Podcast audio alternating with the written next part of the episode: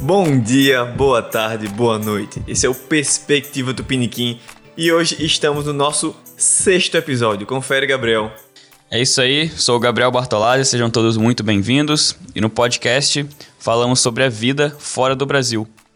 E, Matheus, além do sexto episódio, é, nós temos um convidado especial hoje, não é isso?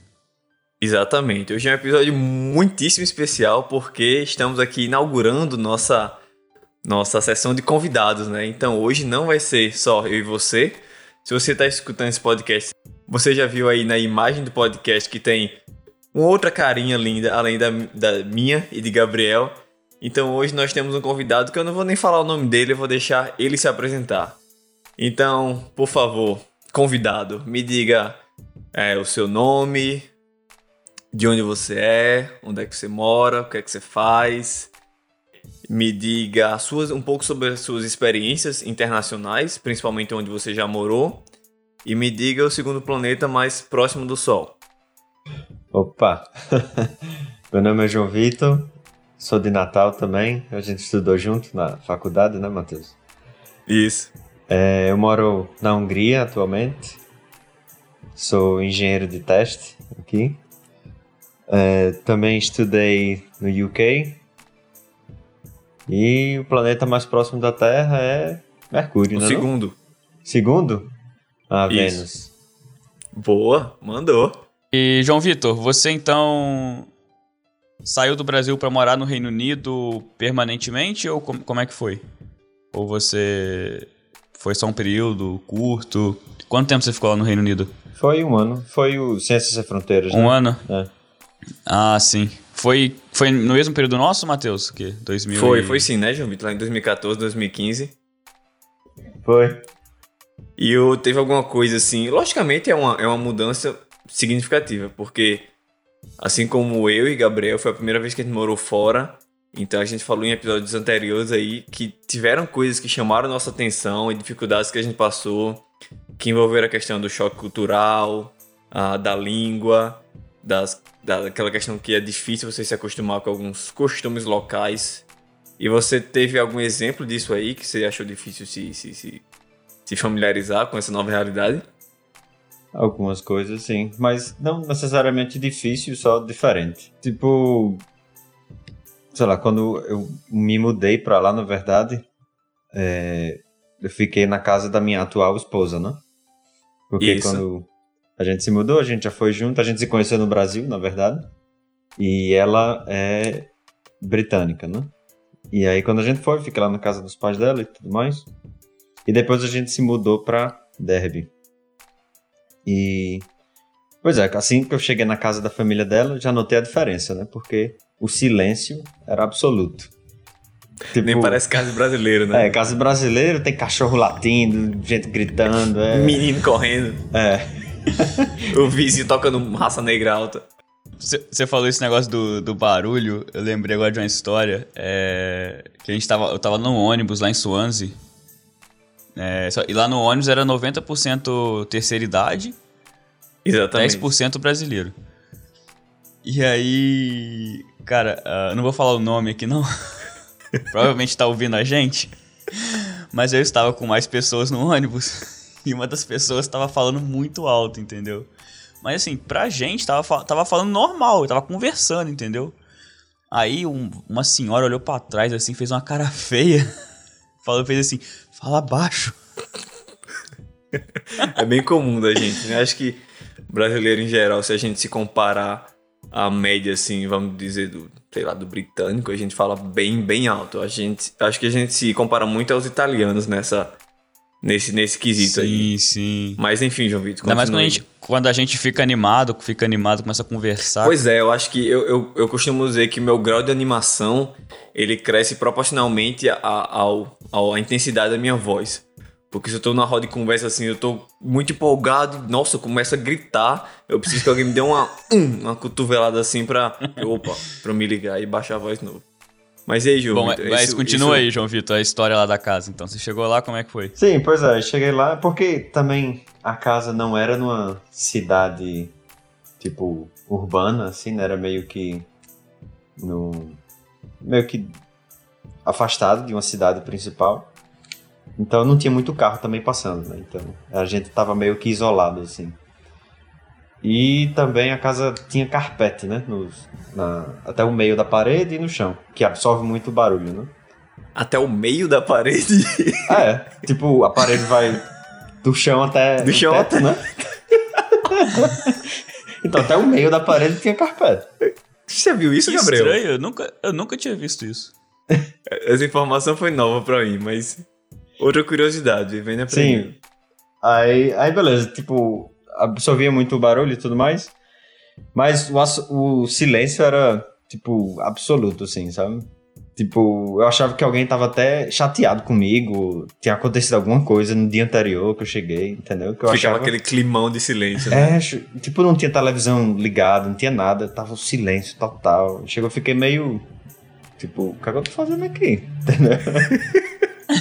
Pô, que engraçado, bicho. Eu acho que eu nunca passei nada similar aqui, mas de fato, essa questão do silêncio e todo mundo ficar tipo, quieto na sua, não ser tão, vamos dizer assim, espalhafatoso, isso é, é, é fácil de perceber, né, Gabriel? Ah, não, isso com certeza. Eu já passei por isso em ônibus, em, enfim, em outros lugares também, que você sente que tem um silêncio, normalmente quem tá falando alto é, é você e seus amigos brasileiros, né? Você tá morando na Hungria agora, certo? Isso. Você mora em Budapeste. Certo. E por que você tá aí? Por que você não tá no Brasil? Por que você saiu daquele lugar quentinho que é Natal pra ir morar em Budapeste? Pouca oportunidade, eu acho, de trabalho principal. Hum. Mas a decisão de sair do Brasil inicialmente, eu acho que foi questão de segurança mesmo, sabe? Tipo... Você poder andar na rua aqui sem estar tá preocupado de, né, tipo, ser roubado, ser parado, de qualquer forma. Eu vou, né? re- eu vou refazer a pergunta, então. Certo. Então, você saiu do Brasil porque você queria ir pra fora ou você realmente queria sair do Brasil, não, impo- não importava pra onde você fosse? Então, você queria sair porque você queria morar na Hungria ou no Reino Unido, onde fosse... Ou o seu, a sua motivação principal era unicamente sair do Brasil? Você gente, entendeu? Ficou clara a pergunta? Entendi. A, a intenção era sair do Brasil para a Europa. Entendi. Aí, dependendo da, do local na Europa, a gente ia ver, mas... Isso era secundário, né? É. Mas, inicialmente, a gente pensou, sei lá, Alemanha... Não importava muito o lugar.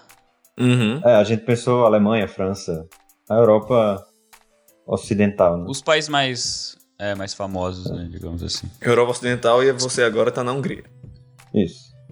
Que, entendi. Se você falar que a Hungria é país leste europeu, eles vão ficar ofendidos, entendeu?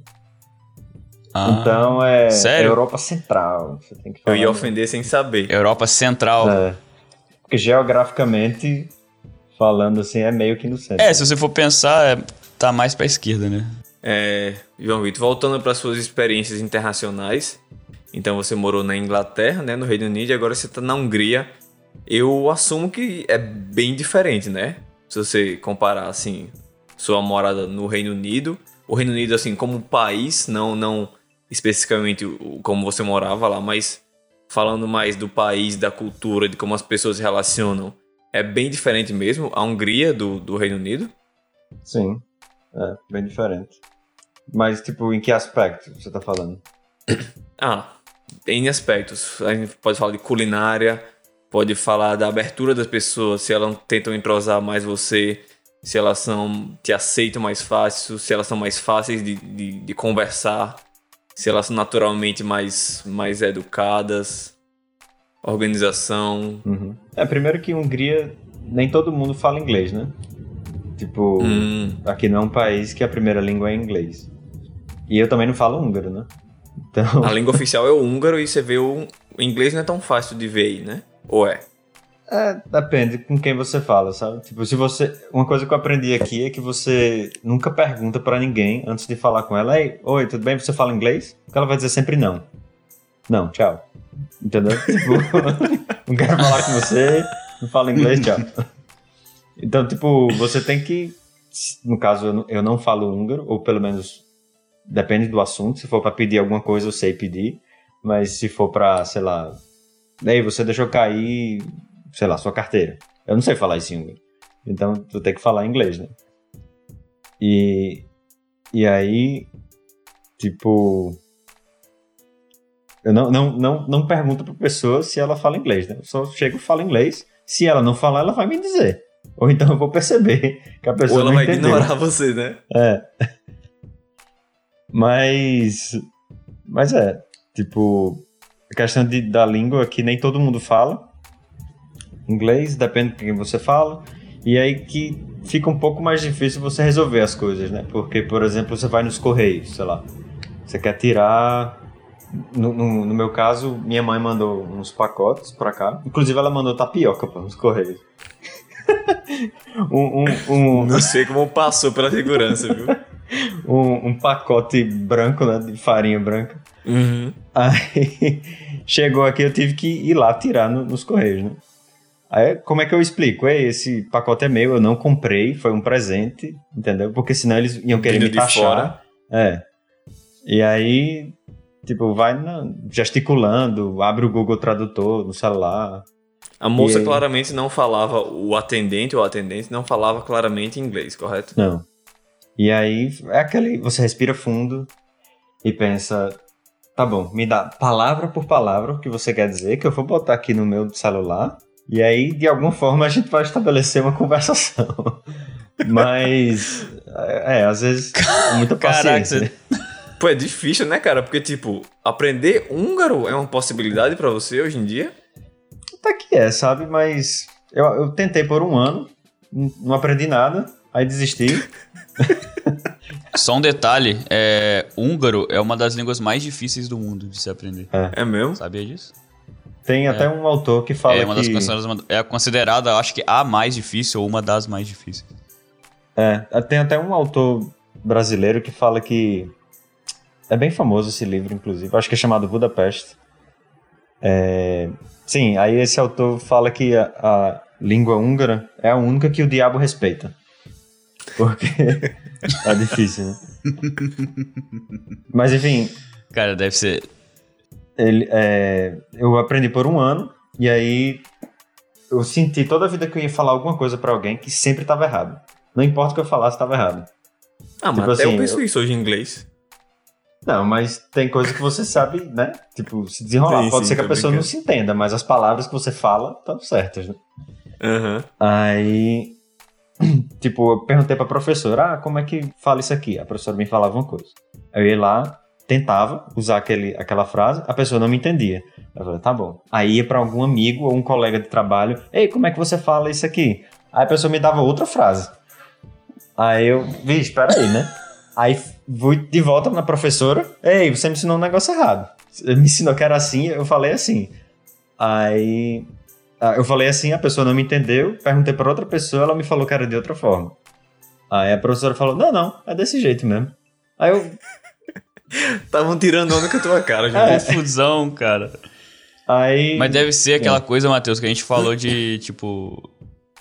De você falar, às vezes a língua da rua, né, é difícil do que você, é diferente do que você aprende na é, escola. Exatamente, então, exatamente. Se inglês, pro inglês, é difícil, pro húngaro, pra tudo. Né? Porque, tipo, o João Vitor fez o que a gente falou lá no episódio da barreira linguística.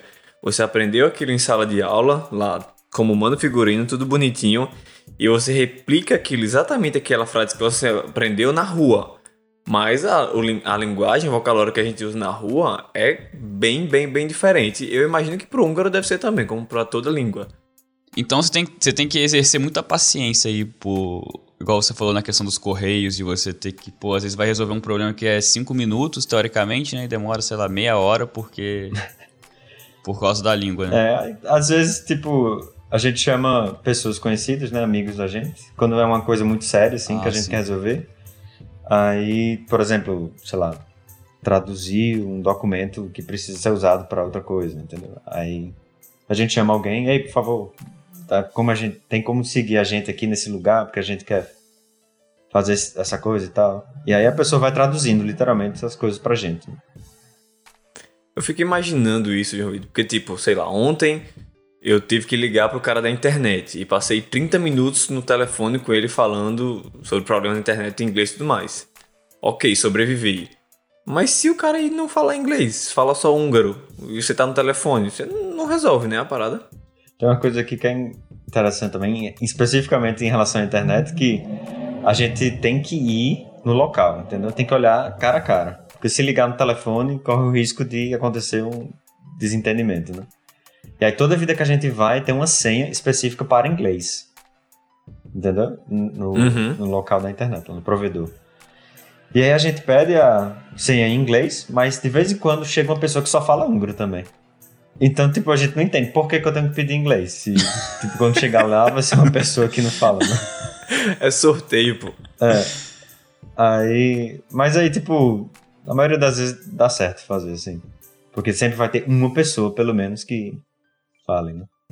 Cara, que sufoco. Pelo menos arranha ali, dá pra resolver o problema. Tem é. que ficar torcendo que venha um, um cidadão que fala inglês com você. Até minha esposa, que ela, ela é britânica, né? Então, tipo, inglês é a língua materna dela, né? Então, quando, às vezes, eu falo, ah, como é que o correio, a, a agência internacional, né, dos correios daqui... Tem uma pessoa que não fala inglês, como é que pode uma coisa dessa, né? E aí, tipo, ela fica dizendo, tá, você tá exigindo que as pessoas falem inglês aí, né? Mas inglês não é a sua língua materna. Então, tipo, de certa forma, pra você ainda é ok pedir ou querer que as pessoas falem inglês, né? Imagina se uma pessoa inglesa chegasse aqui e mandasse todo mundo falar inglês, né? É muito, né? Não sei, tipo... Não é arrogância, é, mas... Pô, você falou é... Esdrúxulo. É. É a mesma coisa, sei lá, você chegar na Espanha ou na França e mandar todo mundo falar português, né? E ficar chateado. Ah, por que, que não, você não fala, fala português? português. É. João Vitor, vou fazer uma pergunta agora capciosa. Eu quero que você pense bem antes de responder. Você é um brasileiro casado com uma britânica. Você também já morou no Reino Unido. Hoje você mora na Hungria e você trabalha em uma multinacional alemã. Você ainda acha assim que você é cem por cento brasileiro? Você acha que você perdeu algum por cento da sua tupiniquimidade? Existe a palavra tupiniquimidade? Existe agora. Existe agora. Você falou, existe. Enfim, assim, eu não estou perguntando da sua nacionalidade, lógico. Eu sei que você nasceu no Brasil. Mas assim, vamos dizer que durante essas, esse seu período morando fora, você pegou alguma característica britânica para você. Você adotou alguma, alguma mania húngara. Vamos dizer que você prefere comer um, um ovo com torrada e um bacon e com feijão no café da manhã em vez de uma tapioca. Então, diante de toda essa sua internacionalização, e você acha que você adotou, que você perdeu algum, algum porcentinho do seu... da sua tupiniquimidade, ou você ainda continua genuinamente brasileiro? É uma pergunta difícil mesmo, mas eu acho que eu não mudei tanto assim, entendeu? Porque acho que foi... Eu lembro, tô lembrando agora de um professor na faculdade, acho que, eu não lembro quem foi exatamente, mas ele falou que quando você é um estrangeiro, que você mora em outro país, você sempre vai se sentir um estrangeiro, até quando você volta para o seu próprio país. Né? Porque tipo, você espera que coisas aconteçam da mesma forma que acontece, né, onde você mora, né? E... Pois é, mas acho que não, acho que eu não mudei tanto não. Ainda gosto de... das mesmas comidas do Brasil. Ainda, sei lá, escuto os mesmos tipos de música. Tipo, nada mudou. Mas, obviamente que viajando para um... e morando em um país diferente, você conhece diferentes culturas, você dif... conhece... coisas diferentes que, de alguma forma, você não é que adapta, mas você adere ao seu cotidiano, né? Perfeitamente. Até porque você tenta meio que se, se entrosar, ou meio que fazer o que o pessoal ao seu redor tá fazendo, né? Ah, não sei. Depende de, de com quem você se relaciona, assim, mas... tipo, se, se for num trabalho, por exemplo, e, sei lá, todo mundo... toma café numa determinada hora. Obviamente você vai também para se entrosar. Exatamente. Mas, não sei, se, quando eu tô em casa, por exemplo, que agora tá todo mundo trabalhando em home office, né? Por causa dessa situação. Eu tomo café só de manhã, não tomo café à tarde. Porque eu não preciso porque não daquele... tem aquele, aquele, a questão social mais do trabalho, né? É, mas isso eu acho que aconteceria até mesmo no Brasil. Entendeu? Tipo, você trabalha numa empresa no Brasil, você é brasileiro e... uma hora da tarde, todo mundo vai tomar café. Beleza, se você começar a trabalhar em casa, acho que talvez você não tome. Depende da pessoa. Né? É, João Vitor, vamos explorar um pouquinho essa sua... A, a multicura... Mu, calma, vou conseguir falar. Multiculturalidade dentro da sua casa. Você é um brasileiro casado com uma britânica. Então... Logicamente deve ter algum, algum conflito de cultura aí. Uma mania que você acha totalmente aceitável e sua primeiríssima dama, Ellen, britânica, ela acha que não tem nada a ver. Tem alguma coisa desse tipo aí que vocês divergem, até por serem de países diferentes? Tem. Ou até que tinha no começo, mas agora vocês já se, se encaixaram, se adaptaram? Tem, mas a, às vezes é difícil você, tipo... separar coisa que é relacionado somente à cultura e coisa que é relacionado às pessoas indiví- como indivíduos, né? Mas, sim, sim. Não sei, tipo coisa cultural, com certeza. Toda vida que a gente vai no Brasil, que Ellen visita a minha família, né? Tipo, na, fica lá em casa, o barulho é muito alto. E aí tem algum momento que ela tem que dizer, não, agora eu quero ficar sozinha. Então eu, ela tem eu que... acho que Que a solução pra isso é você colocar tapete. Como é? Tapete na parede até a metadinha. Resolve o seu problema. É. Sentiu falta do, daquele carpete ali na parede. Né? Carpete na metadinha ali é o segredo, rapaz.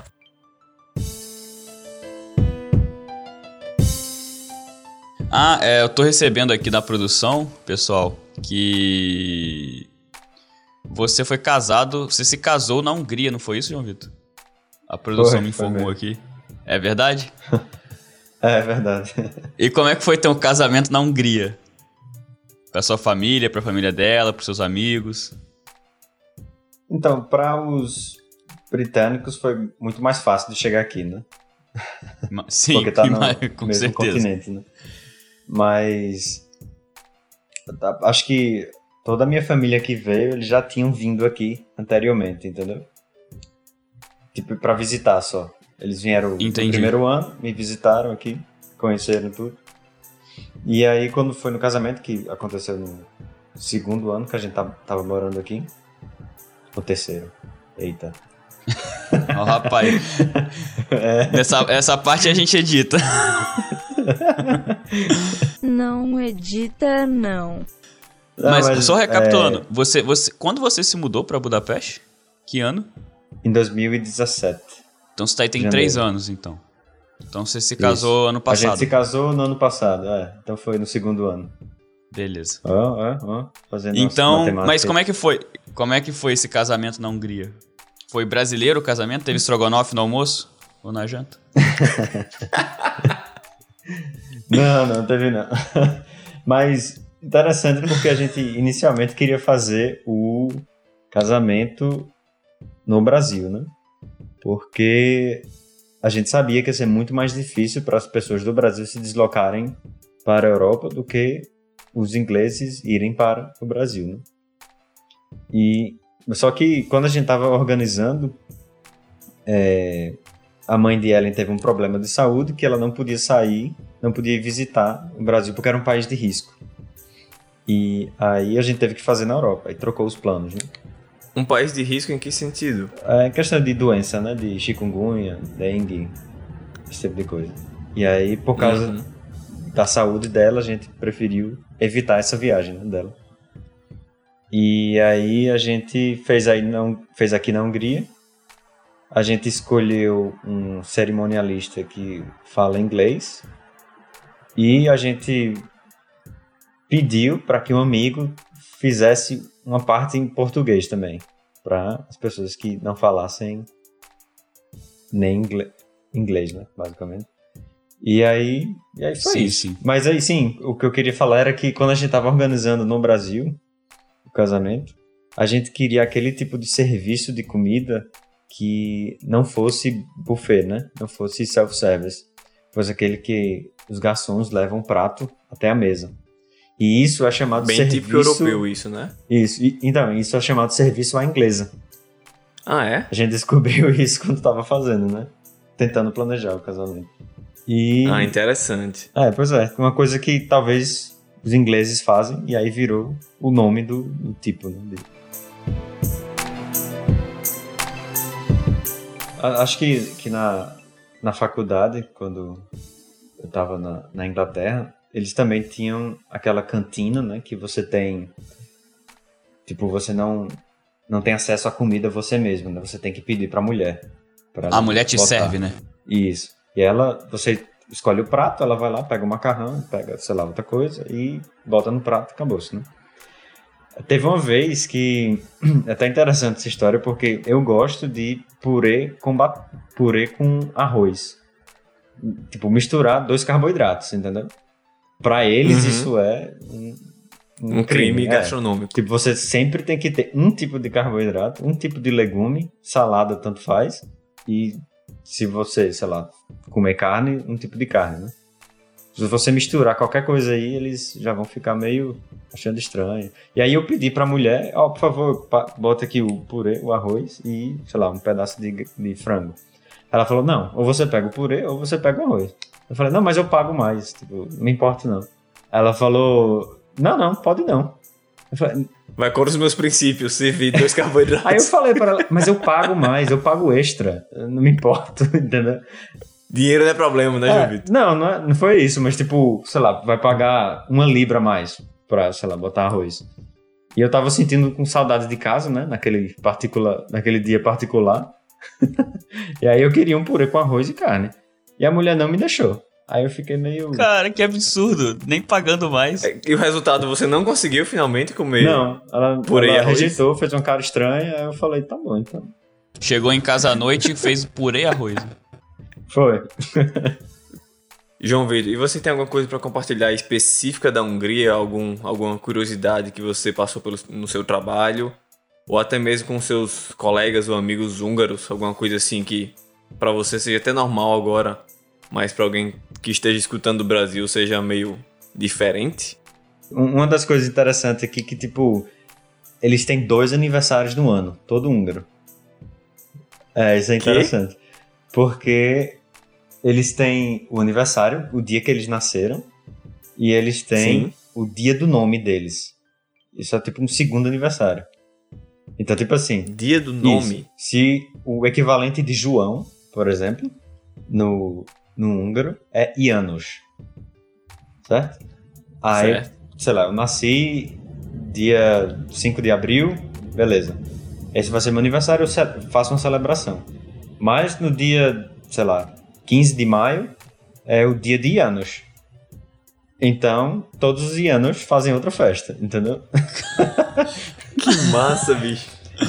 Tem presente Tem, também? É a mesma coisa que o aniversário, basicamente. É um outro aniversário. Caraca, é. que, que da hora. Então quer dizer que tem um calendáriozinho com, com cada dia com o equivalente do nome? Exatamente, eu tenho um desses aqui em casa. Caraca, eu nunca tinha ouvido falar isso na minha vida. Aí, outra coisa também, porque tipo, como é que você pode ter um dia do ano para todos os nomes que existem, né? É, como é que pode tem acontecer faltas, isso? Falta dia, né? Então, o que é que eles têm? Eles têm um livro com os possíveis nomes húngaros. Então, quando uma criança nasce, eles ah. não podem fugir daqueles nomes. Não pode colocar Derbal no seu filho. Não, não pode colocar Darth Vader, Wesley Snipes, nada. Entendeu? Você tem que escolher do livro. Que Isso. são os... O, que contém todos os nomes possíveis de crianças húngaras. Então, tipo, no, no e-mail da empresa, né? Sempre vem o primeiro nome e o último nome. Arroba empresa ponto com. Uhum. E aí, tipo, tem pessoas que tem, tipo... Assim, quando tem uma pessoa com nome repetido, eles colocam fulaninho um ponto sobrenome, entendeu? E aí tem gente que tem tipo cinco, seis, entendeu? Porque é literalmente mesmo nome e sobrenome. Deve ser muito comum, né? Então, pessoas com o mesmo nome, porque já que você tem ali uma... Tem que seguir, vamos dizer assim, um padrão, você não tem como exercer a sua criatividade como a gente faz no Brasil. É, verdade. E as pessoas se chamam de João ou de Janos? Ah, depende. Porque o meu nome é João Vitor. Então, toda vida que eu me apresento, eu falo que eu sou Victor. Porque aí pra eles é mais fácil, né? O nome, sei lá... Ah, tem Victor tem no húngaro? Tem na Rússia também. Hã? Tem Victor no húngaro? Tem, mas é com K. Mas fala Victor, Victor também. É. Victor. Pô, é. Você pode ter três aniversários, então. O seu pois dia, é. O dia do João, o dia de Victor. Pois é. Pô, você apresenta pra metade dos que seus sorte, amigos, né? Como o João, pra metade como o Vitor. Faz, faz três aniversários no ano. Mas aí o, o, o meu e-mail é João. Então, toda vida que eu me apresento pra alguém, ah, meu nome é Vitor e tal, não sei o quê.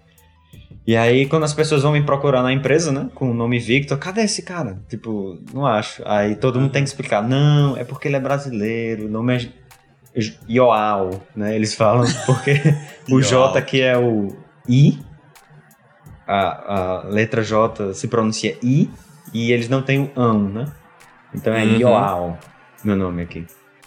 E lá no seu local de trabalho, qual é a proporção, assim, de húngaro, não húngaro, pessoas da Europa? Acho que quinze por cento é estrangeiro. Ah, é mesmo? Ah, então é. É, são poucas pessoas, né? Muito pouco. pouco. É. Porque aqui onde eu trabalho, acho, diria que setenta por cento não, é, não são britânicos. Uhum. E Gabriel falou aí que na universidade é, dele... É, no meu departamento é zero por cento, assim, de estudantes, é zero por cento de pessoas que fazem doutorado comigo, é zero por cento australiano.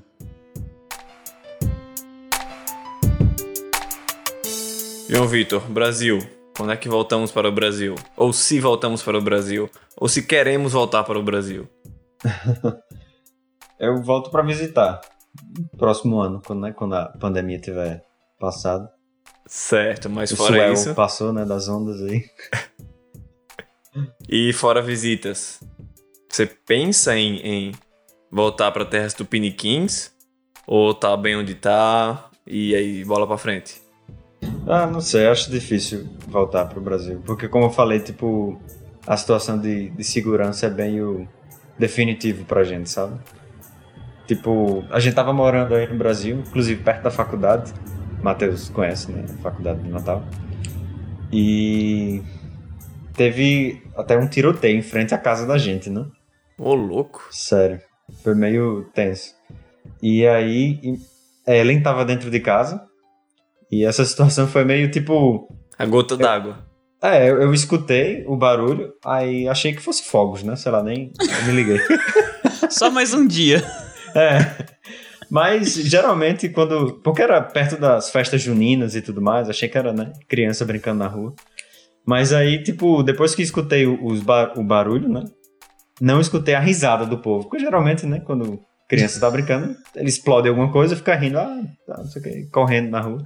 Mas aí depois que isso aconteceu, eu não escutei o barulho, né, das, das pessoas falando. Aí eu fui atrás de Ellen, né, tipo, perguntar pra ela, você escutou alguma coisa estranha, assim, tipo, pareceu um pouco estranho. Ela já tava no chão, entendeu?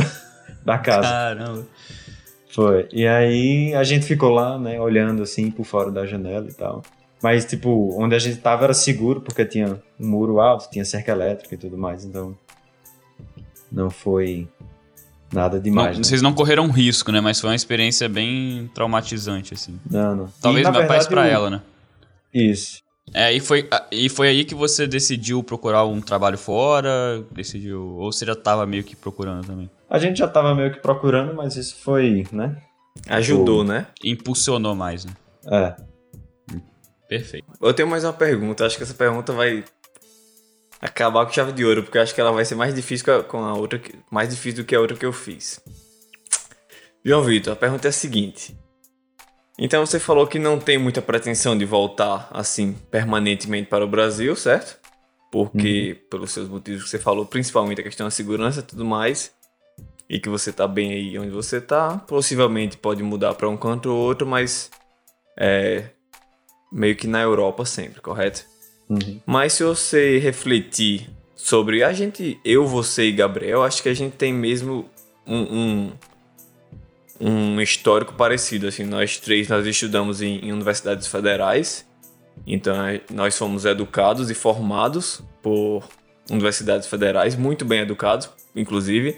Somos três engenheiros, somos três engenheiros. E você não acha que, de certa forma, a gente tem uma certa uma dívida com a... sei lá, com a sociedade, com o nosso país, com o desenvolvimento, porque a gente foi ali, estudou cinco anos de engenharia na universidade e o intuito desse estudo é que a gente se desenvolva e aplique de certa forma esse nosso conhecimento para desenvolver a nossa, sei lá, desenvolver o nosso país, fazer, levar o país para frente, né? A gente quer meio que o futuro ali da nação. E agora estamos nós três aqui, os três engenheiros fora. Então você leva isso em consideração ou você acha que não tem nada a ver e já fiz minha parte e tá tudo certo? É uma pergunta interessante que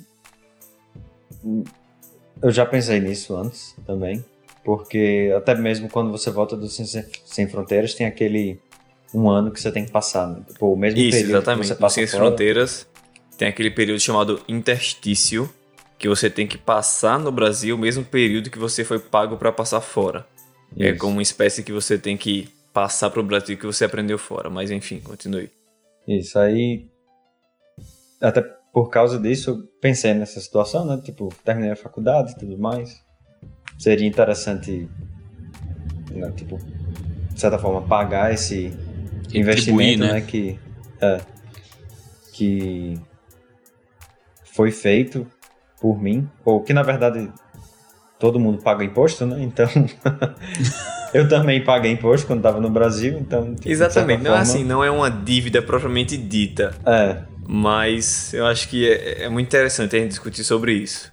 Mas é, então, tipo, a primeira vez que eu saí do Brasil foi para, acho que para Espanha, e aí tipo eu vi que tudo era limpo, tudo era bonito, entendeu? E quando você compara com o Brasil, obviamente, tem muitas belezas, mas infraestrutura, você não tem como, né, tipo, dizer que Natal é melhor do que um país europeu, por exemplo. Uhum. Pelo menos não o que eu fui, né? E aí, quando, você, quando eu voltei, eu fiquei pensando, por que, que, eu não cons- por que, que as pessoas aqui não conseguem fazer a mesma coisa que eles fazem lá? A gente tem concreto, a gente tem asfalto, entendeu? A gente sabe fazer as coisas, por que que não é feito da mesma forma, né?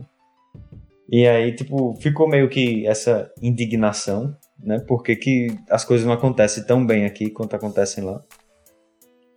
E aí, terminei a faculdade, fui para o Ciências Sem Fronteiras e voltei de lá com esse intuito, né? De fazer o, o meu ambiente, né? Que eu vivia, no caso, Natal, um lugar melhor que as pessoas se sentissem interessadas em morar lá também, né?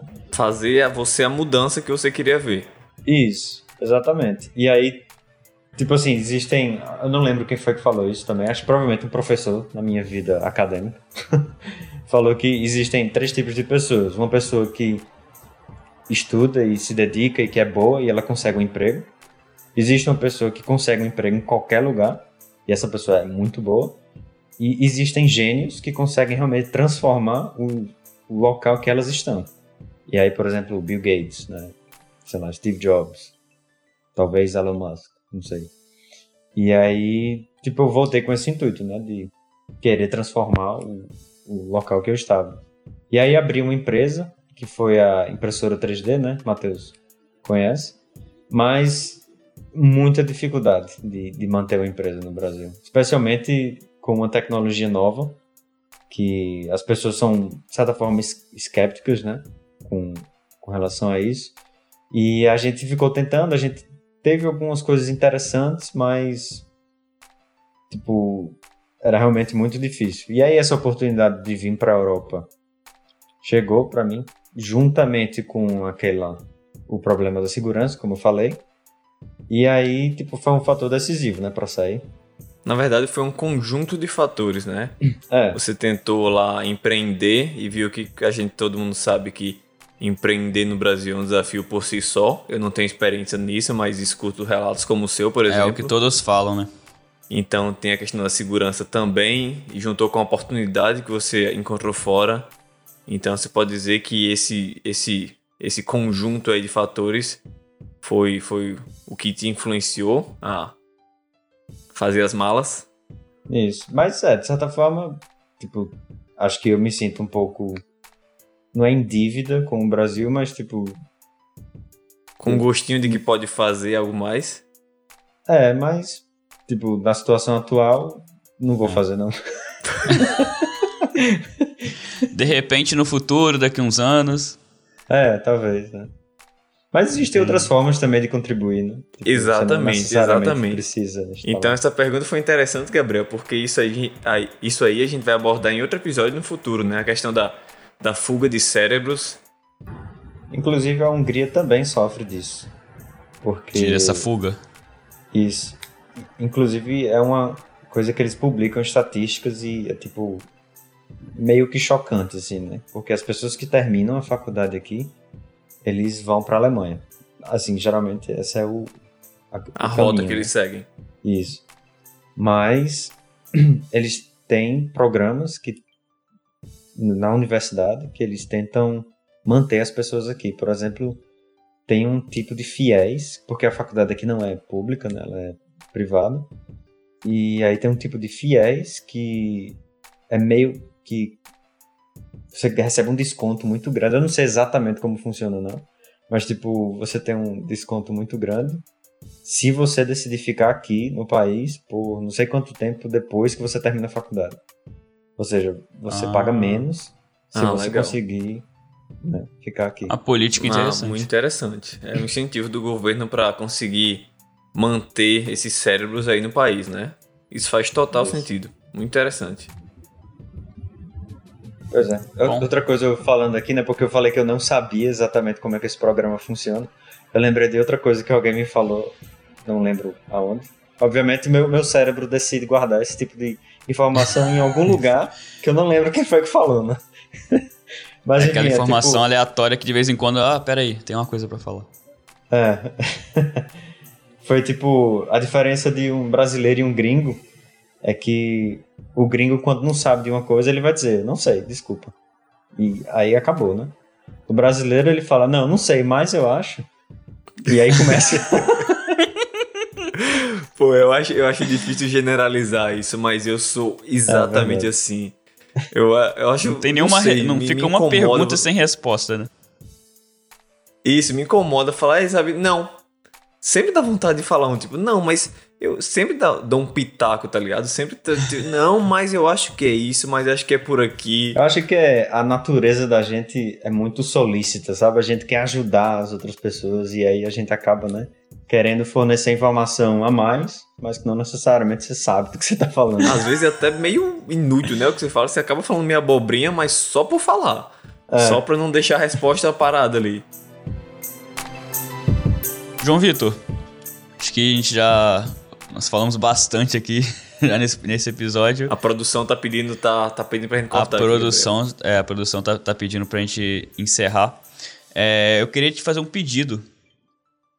Isso. Faz uma propaganda de Budapeste aí, pra galera que nunca foi, pra galera que tem vontade de conhecer. Uhum. É, então, Budapeste é, um, é uma cidade muito bonita. Muito bonita mesmo. Tipo... A natureza aqui é realmente bem legal. É, existem vários traços da cultura, né, que é, realmente é desconhecido para a maioria das pessoas. Porque, de novo, né, eu não sei mais. Não, eu sei um pouquinho, mas... pode, pode falar, pode falar. Tipo, a, a cultura húngara é bem desconhecida no resto do, do mundo, porque eles realmente sofreram muito, né, durante os últimos, sei lá, cem, regime soviético, Segunda Guerra e tudo. Exatamente. Então, eles, eles não são muito de divulgar a, a história dele e, e a cultura deles, assim quanto, sei lá, talvez os espanhóis fizeram, os portugueses, é, ingleses, né? Isso. Eles têm comidas muito boas aqui, tem vinho também. Tipo, eu, eu não sabia que a Hungria produzia vinho antes de vir pra cá. Porque... É, é, a gente não ouve falar, né, vinho húngaro, né? Pois é, tem, tem duas razões, de acordo com um colega meu que também gosta de vinho. Ele, uma das razões é que o país é muito pequeno e eles bebem todo o vinho que eles produzem. Justo. E, e a segunda é que... Tipo, eles terminaram, eles saíram do regime soviético um pouco tarde, né? E aí eles foram introduzidos a esse mundo capitalista que não era comum para eles, né? E aí para você vender produtos num mercado internacional é uma coisa nova para eles. Então eles não, meio que aprenderam a fazer isso, né? No caso, estão aprendendo, né? Estão meio engatinhando então, nesse mundo capitalista, né?